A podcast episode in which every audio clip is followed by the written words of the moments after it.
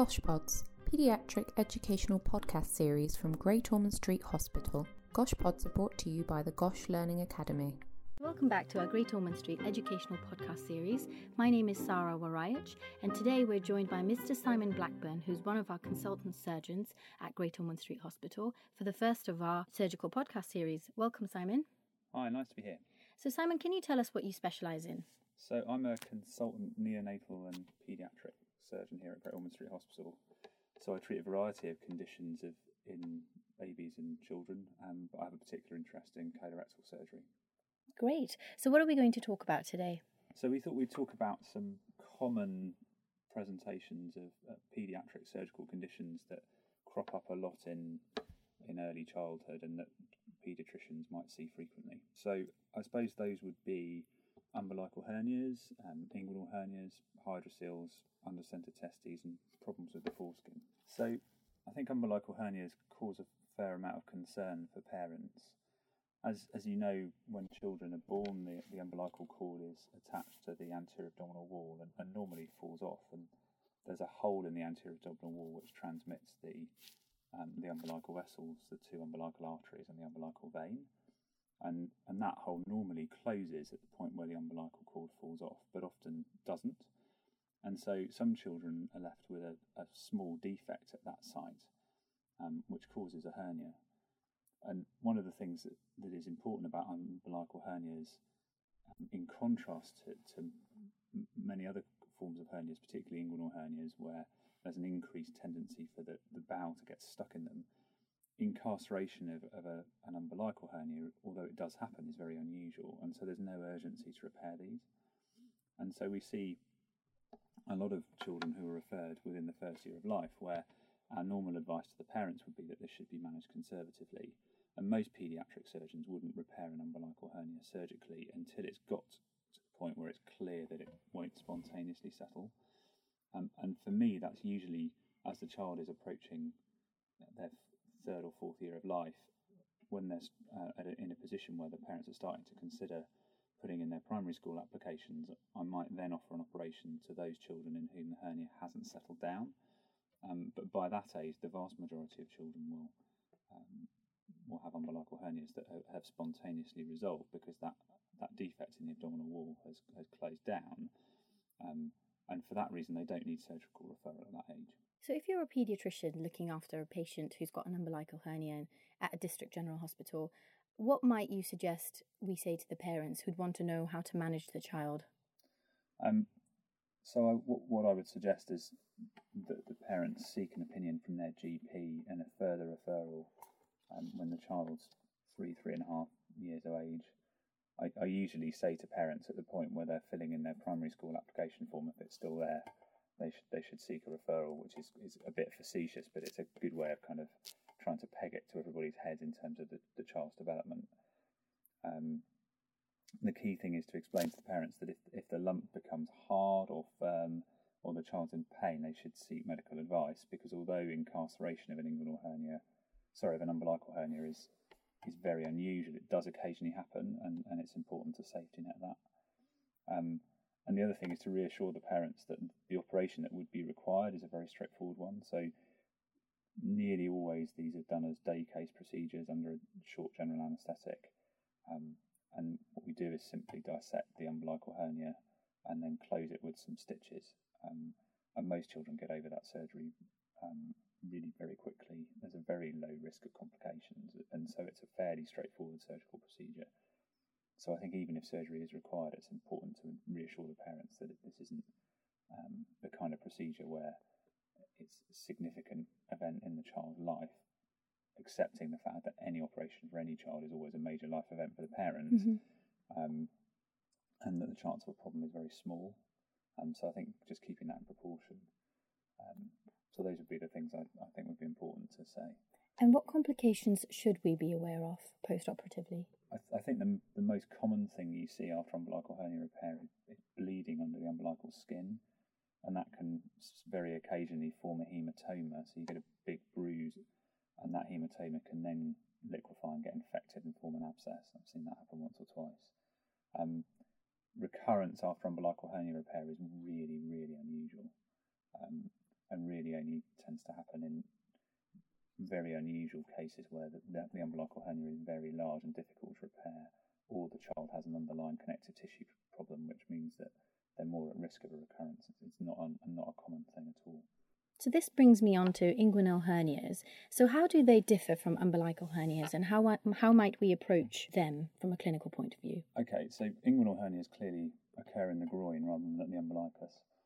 Um, the etiology is a bit different in children. What happens is that there's a failure of um, closure of a structure called the processus vaginalis, which is a peritoneal diverticulum, um, which is an outpouching of the peritoneum that, that always exists normally during development, both in boys and girls, but and is usually closes towards the end of pregnancy, but sometimes doesn't.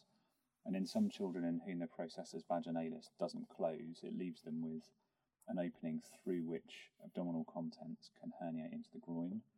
Um, in boys, that's commonly bowel, in girls, occasionally that's ovary.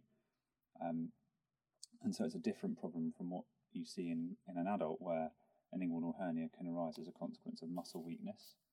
Um, you, you, more commonly will see um, inguinal hernias in children arise as a consequence of, of this congenital problem. Um, and for that reason, the, the, surgical treatment doesn't involve reinforcement of the groin muscles in the way that it would do in, in an adult patient. Inguinal hernias differ from umbilical hernias in, the, in, in that the risk of incarceration is significantly higher. And so, even in babies, we would recommend reasonably prompt repair. Um, and it's paradoxically the case that in younger children, the risk of incarceration is quite a bit higher than in older children. So, a neonate with an inguinal hernia, we would normally try and get into the hospital and repair either before discharge if they're premature or within two weeks if they're an outpatient, that kind of time scale. Mm-hmm. Whereas an older child, a three or four or five year old, we would probably just list electively for their hernia to be repaired when convenient. Because there are lots of children who have an asymptomatic patency of the processus vaginalis, so it's not the case that every time that structure is left open, mm-hmm. um, a child will develop a symptomatic hernia. But it's, um, and so we do see hernias arise in later childhood and, and into early adulthood as a consequence of this problem. But they're most commonly seen in younger children, um, but we do see them in older children as well. Can, can they recur? yes. Um, it's very unusual after open, open inguinal hernia repair to get a recurrence of a hernia, but it, it does happen. Okay. And is there anything else we need to be aware of as paediatricians for post-operative management? So I think I think there's a in terms of how one manages hernias that there's clearly two situations that a paediatrician might see a hernia in. One is in a baby or a child where the hernia is clearly reducible and soft and not causing distress. Um, and under those circumstances, the the child should be referred to a paediatric surgeon. If, if the child's a neonate, then we would. It's always good to hear about those children before they're discharged from the neonatal unit, um, because often what we'll do is arrange to admit them and repair their hernia before they finally go home from hospital. The other situation in which paediatricians might see children with inguinal hernias is in the situation where the hernia is incarcerated. Mm-hmm. Um, and that, what you find under those circumstances, is a, is a hard, painful lump in the groin. And there's a really important clinically clinical distinction to be made in that situation between a child who's got a, a lump which is the consequence of an incarcerated inguinal hernia and a torsion of an undescended testis. So one key clinical piece of information is to be clear that the the lump is distinct from the testicle because if you can't feel the testicle distinct from the lump, then it may well be that what you're actually dealing with is, is a torted testis in the groin, and, and that requires really very urgent treatment to save the testis. Um, usually, we can manage an incarcerated inguinal hernia by reducing it, um, often with a bit of help from some um, opiate analgesia. Um, and an incarcerated hernia needs to be sent to a paediatric surgeon to, to be um, reduced and then repaired. Um, if people feel confident about trying to reduce hernias, then getting them reduced at the local hospital before transfer is really helpful. Um, but if they don't, they should be sent off to a paediatric surgeon to be reduced. And actually, what, what we often find is the a bit of analgesia and relaxation during transfer reduces the hernia in the back of the ambulance before the child gets to us. But, but occasionally we're in a situation where even we can't, with a, a, fair bit of experience, can't reduce hernias, and the only way we can do that is to take the child to theatre. Okay. And post-operatively, um, is it the same sort of management and awareness of complications as for umbilical hernias? Yeah, there's a bit there's a bit of a spectrum there, I guess. So there are children in the, the one end is is older children who've had a straightforward elective inguinal hernia repair, where the risk profile of the operation is is really very good, and the risk of a problem is very small. And, and in fact, in my own practice with well children in that situation, I often don't even follow them up in outpatients because the risk of a problem is so low that one would have to see an awful lot of children in clinic to pick up the ones with a problem. Um, the other end of the spectrum is the kind of situation in which a hernia has been incarcerated and the bowel has been damaged, um, where the child may well have had a bowel resection as a consequence of that. And in those children, the risk of problems is rather higher. So, before we conclude hernias, is there anything else that you think we should know about either umbilical or inguinal hernias? No, I suppose the other thing we haven't really touched on is is the other abdominal wall hernias which mm-hmm. occur. So, hernias which are above the umbilical ring yet indent them, we call those supraumbilical hernias, uh, and epigastric hernias, which are small defects in the linea alba. That supraumbilical hernias, most paediatric surgeons I think would repair and there's no real benefit in waiting to repair them because they very rarely resolve spontaneously, unlike umbilical hernias, which do.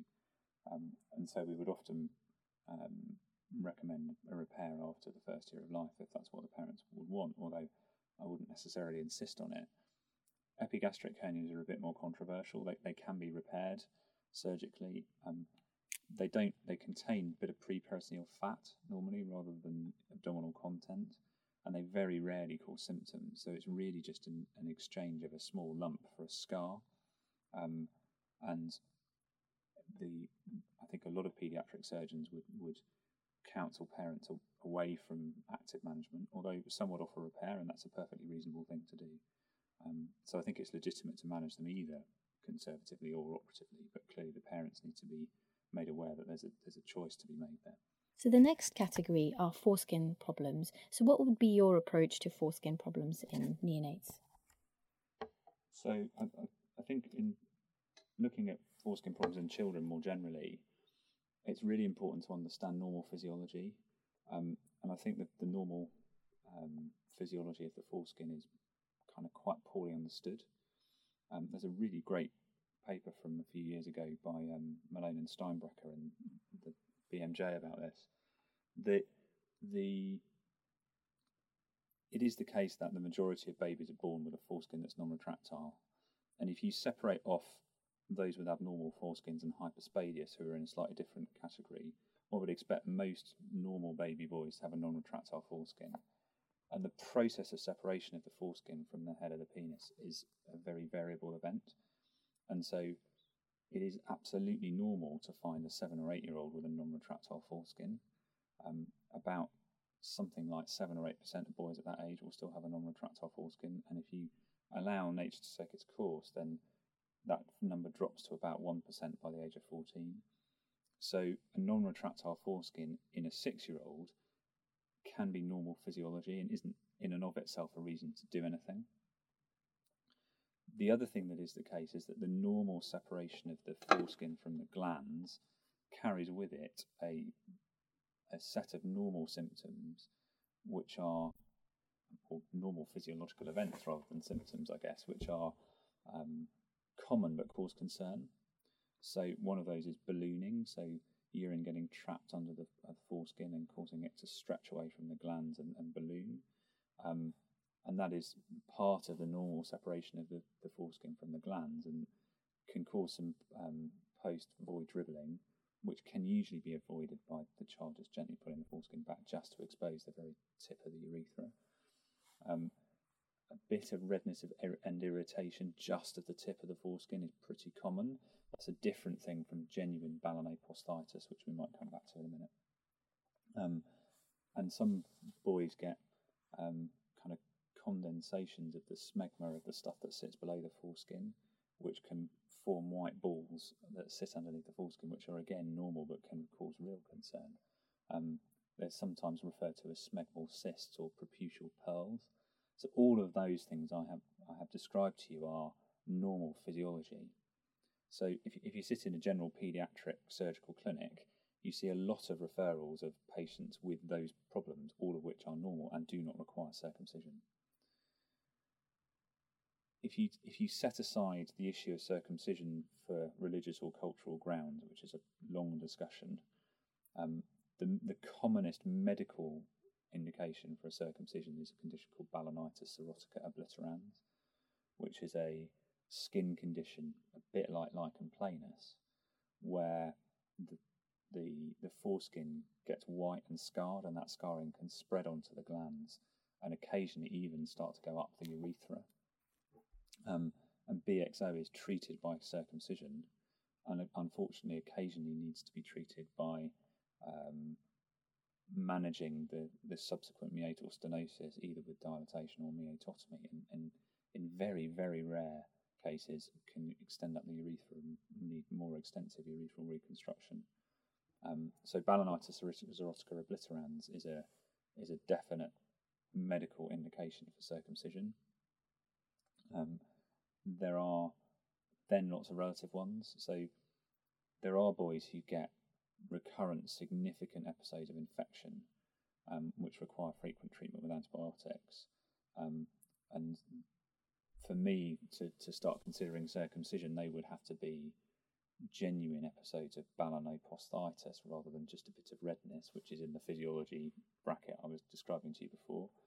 Um, and genuine balanoposthitis tends to present as real redness and um, swelling of the, the, the, foreskin and the rest of the shaft of the penis. Mm-hmm. Um, I often, parents will often say, you know, kind of lights up just like a red traffic light.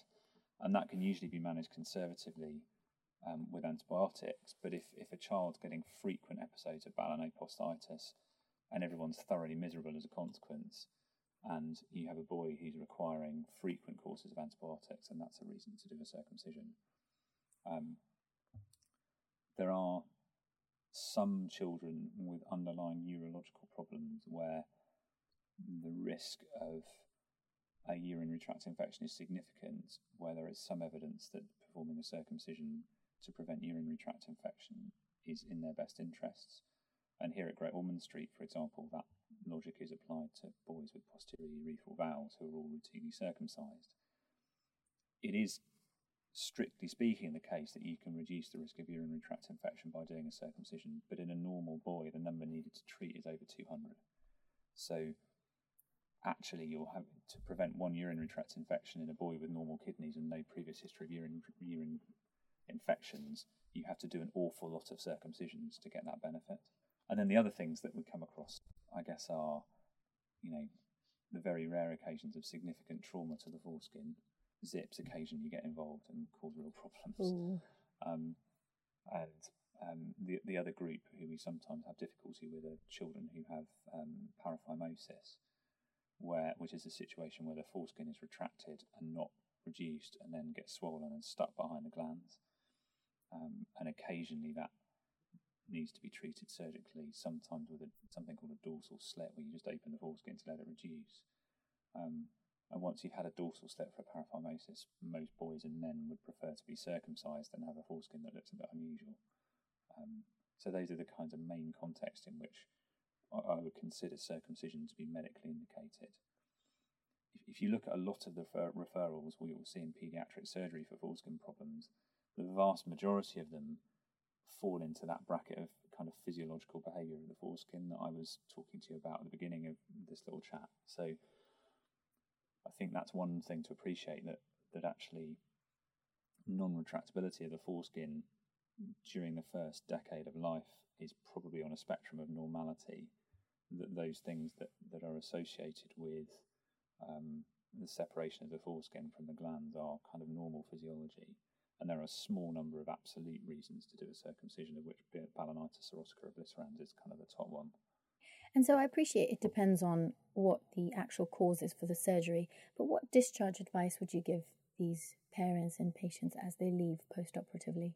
I think the main thing is that, that a, a circumcision has a risk of bleeding, and and has a you know low single figure percentages chance of a return to theatre for bleeding. I mean, normally quite one or two percent, something like that. Um, usually, the bleeding is evident in hospital before the boy is discharged, but that's not always the case. Um, and you can bleed quite significantly from a, from a circumcision. So I would I would always say to the parents that some blood staining on the underpants or the nappies is, is a normal thing, but that if there is continuous dripping of blood, they need to take their son straight back to hospital, um, to an accident and emergency department where they can be looked after. Um, those of us who worked in accident and emergency departments a fair bit in paediatric surgery will would all be able to tell you stories of children who've been circumcised in the community who come to A and E, um, and it's absolutely the case that an absorbent nappy can hold a lot of blood. I've seen one boy bleed down to a hemoglobin of five following a circumcision before. Wow. Um, so bleeding is is a is the main significant issue. Um, it's quite common to get a bit of crustiness around the stitch line, and if you don't tell parents that, then they often think it's infected and will go to the GP and, and ask for some antibiotics. Um, very occasionally, you can get a meatal stenosis purely as a consequence of a circumcision. I've treated several of those, um, and that's thought to be something to do with failure of interruption of the blood supply to the, fr- through the frenulum by con- as a consequence of the operation, rather than because of the right reason the operation was done. Mm-hmm. Um, so I would always discuss that briefly with parents before I perform the operation. A- And I guess the other thing which um, is possible but is, is unusual is that you, you you may just end up with a bit of asymmetry of skin with growth that may lead to a revision, but that's very, very, very unusual and, and fortunately not something I've seen in my own practice yet. Great, thank you. So the next category we're going to talk about are hydroceles. So what can you tell us about hydroceles and how might we manage them? So hydroceles arise from a very similar process from hernias, so that it's again a failure of closure of the, the processus vaginalis. Um, and what we tend to find in hydroceles is that the size of the channel that is transmitting the stuff into the groin is rather smaller. And so what you get with a hydrocele is um, peritoneal fluid coming down the processus vaginalis around the testicle, um, as opposed to bowel.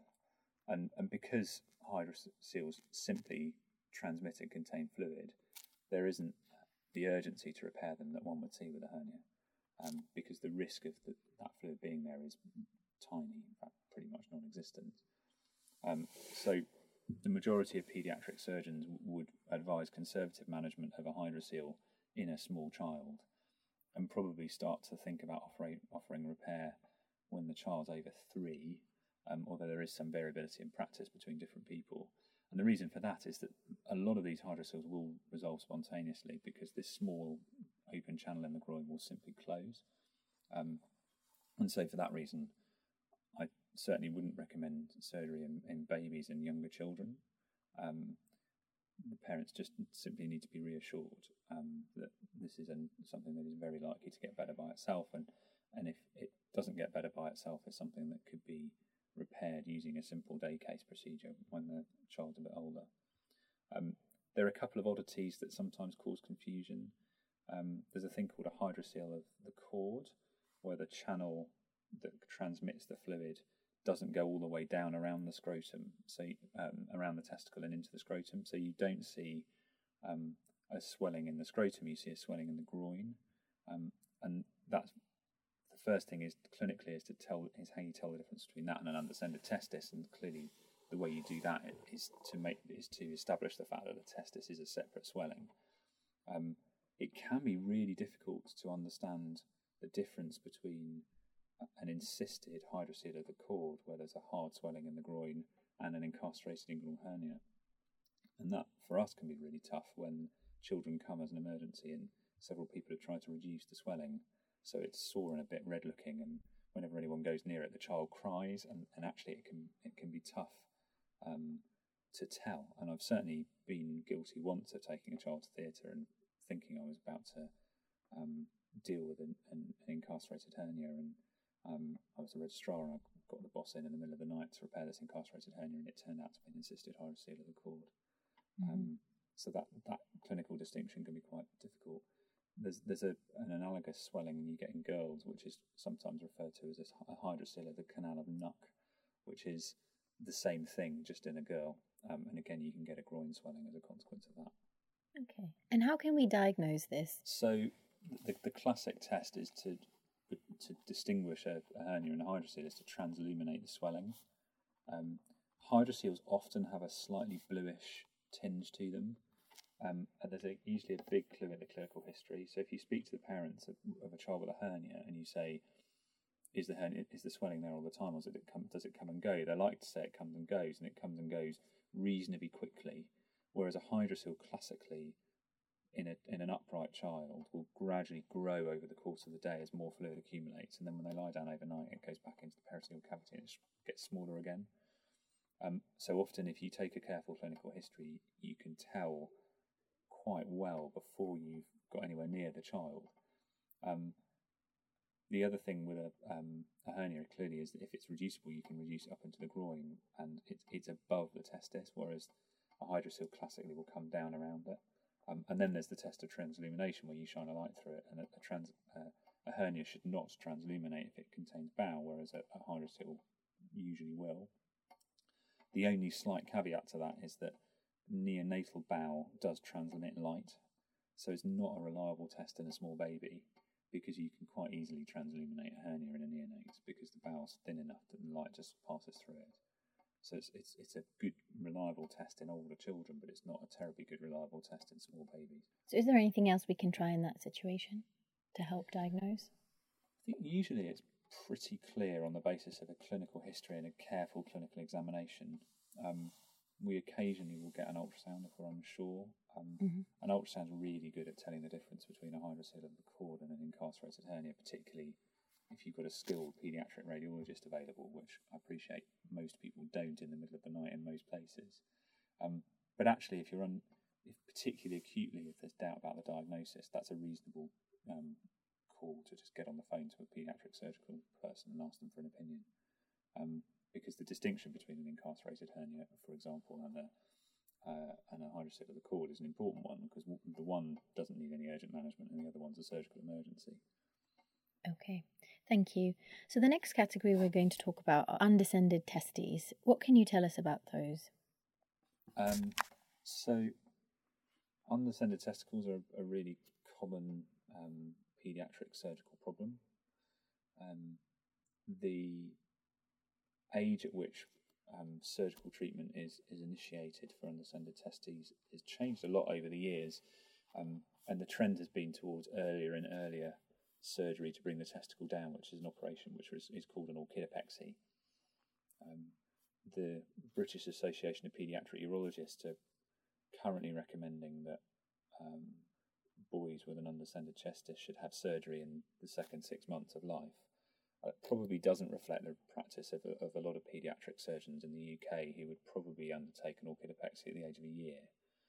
But it's certainly the case that we see um, boys referred to paediatric surgical services with undescended testicles a lot later than that.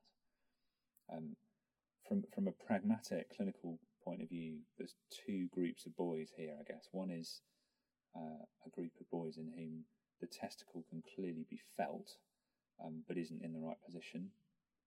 And the key clinical distinction in that group is between a retractile testis and an undescended testis. A retractile testis is physiological, um, and refers to as testis that's brought out of the scrotum by the cremasteric reflex um, and is then in the groin.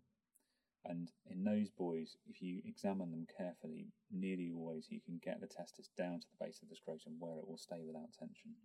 And if you can get a testis to the base of the scrotum and it can and it stays there without tension, the fact that it's occasionally in the groin is not clinically significant. And, and those boys have a retractile testicle, which is normal. Um, an undescended testis is a different situation where the testis is um, arrested along its normal line of descent. Um, and you can get testicles arrested along the normal line of descent in the groin, but also higher up because the testis develops in the abdomen during pregnancy. Um, and so the commonest thing we see is a testis which you can feel in the groin, but you cannot get down to the base of the scrotum without tension.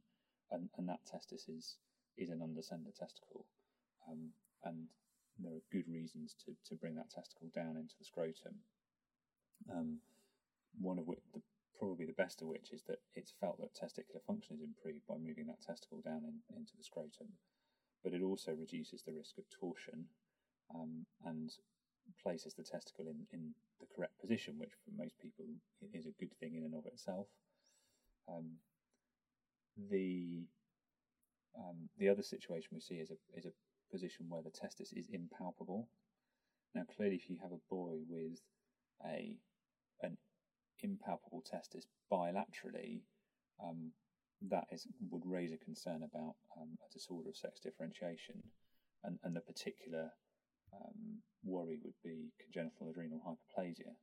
Where it's unilateral, um, the the surgical approach to that problem would be to perform a diagnostic laparoscopy to look inside the abdomen, assuming the testis isn't palpable either on the day of surgery or at examination under anaesthetic while the child's asleep, to see what's going on. And the, the two common situations we find ourselves in are that the testis is undescended but intra-abdominal. Um, and in that situation, occasionally it's possible to bring it down via a one-stage operation, but often we end up doing a two-stage procedure, something called a Fowler-Stephens or orchidopexy, where the testicular vessels are divided at the first operation, and you then leave the testis in the abdomen for six months with the expectation that the artery to the vas will hypertrophy as a consequence of the testicular vessels being divided. Um, and at the second stage operation, you then bring the testis down into the scrotum um, using a tongue of peritoneum, which has the vas deferens with it, with its associated hypertrophied vessels alongside it. Um, the other situation we find ourselves in when we do the laparoscopy is that the the inguinal ring is closed and the vas and vessels are going into the groin, um, which implies that the testis has descended but has probably undergone torsion perinatally or antenatally and has then disappeared. Um, and there are a variety of approaches to what one would do next about that. Um, my own practice is to explore the groin and excise the testicular remnant against any possibility of causing difficulty in the future, um, because there are some experimental studies that have demonstrated viable tissue within testicular remnants. Um, the other question is about what you do with the contralateral testis, and some paediatric surgeons will fix it to make sure it doesn't tort. Um, my own view on that is that the, the process of torsion that's associated with the side that has, has atrophied as a consequence, one would assume of perinatal torsion, um, the cause of that is different from the cause of torsion when it happens in older ch- children. And so I wouldn't consider that the risk to, of torsion to the contralateral testis is any higher than that of the general population. But of course, it's really important to counsel the family effectively because if that one testis were to tw- to twist and subsequently atrophy, then you know, the boy would be rendered an, anorchic. Um, so an impalpable testis gives you a lot of potential issues and possibilities. One is that there is a testis that's in the abdomen. The other is that there's a testis which has at some point disappeared during development. Um, and then very, very occasionally, particularly in rather chubbier boys, we sometimes find a testis in the groin that is small and not easy to palpate, but actually is worth bringing down. Okay, and as a paediatrician um, who might see this at baby check, what advice should they give parents? Um, so I think the first thing is to be clear that you can feel both testes. If you can't feel testicles at all, that's not something to ignore. That is something that needs action taking about it. Um, the, the advice that one would give to parents is that in, in a newborn, it is possible that testicles which are in the groin will come down into the scrotum during the six, first six months of life. Um, and f- for that reason, it's impossible to make a decision about whether or not orchidopexy is required. Um, so that would be something that would come up again um, at the six week check.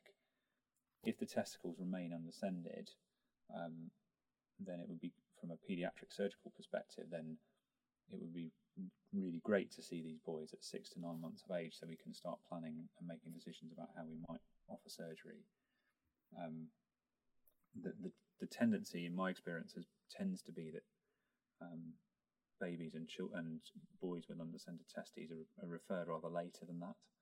Um, so paradoxically, it's a, it's a bit different from the situation where um, it, with with non-retractile foreskins, where my experience has been that we see a lot of referrals of, of boys where um, the foreskin is non-retractile, but but actually that would not be a concern at that age. We tend to see boys with undescended testes rather later in childhood than we would sometimes like to.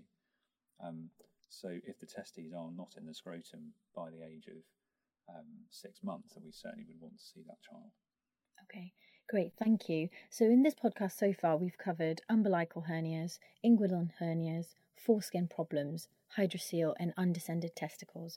Before we conclude, is there anything else that you'd like to add? No, I think that's been a reasonable survey of some common general surgical problems in paediatric surgery.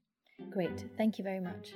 Thank you for listening to Gosh Pods. If you would like more information on courses and educational opportunities offered by Gosh Learning Academy, please visit the website at www.gosh.nhs.uk and search Learning Academy or follow us on Twitter at Gosh Learn Acad.